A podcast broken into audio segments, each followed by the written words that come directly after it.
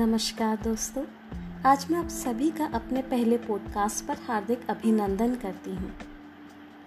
दोस्तों, वैसे तो हम सभी अपने इस छोटे से जीवन में अनेक लोगों के संपर्क में आते हैं।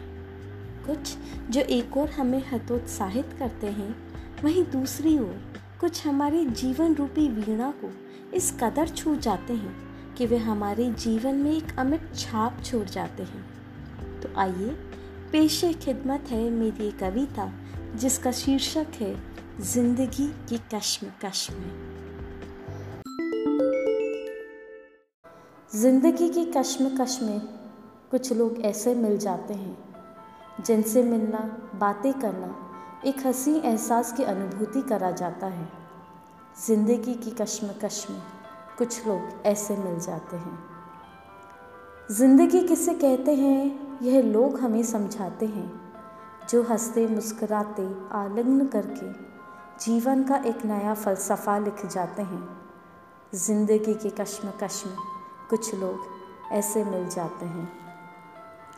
ज़िंदगी कितनी हसीन है, कितनी निराली है, इसका एहसास हमें ये कराते हैं। पग पग पर आई कठिनाइयों को जो व्यक्तिगत रूप से सुलझाते हैं। ज़िंदगी की कश्म में कुछ लोग ऐसे मिल जाते हैं। ज़िंदगी ने कई बार तोड़ा मुझे, अपने पैरों तले सपनों को रौंधा मेरे, पर हर बार खुशियों पर पड़ी इस धूल को जो अपनी सकारात्मकता से हटा जाते हैं। ज़िंदगी के कश्मकश में कुछ लोग ऐसे मिल जाते हैं। कृतज्ञ है आज मन मेरा इनके जीवन को मेरे जिन्होंने एक नया फलसफा दिया। भार विभुर हो, शत शत नमन करती हूँ उनको।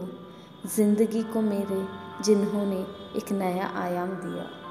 सही कहा है, ज़िंदगी की कश्म कश्म कुछ लोग ऐसे मिल जाते हैं, जिनसे मिलना, बातें करना, एक हँसी एहसास की अनुभूति करा जाता है। ज़िंदगी की कश्म कश्म कुछ लोग ऐसे मिल जाते हैं।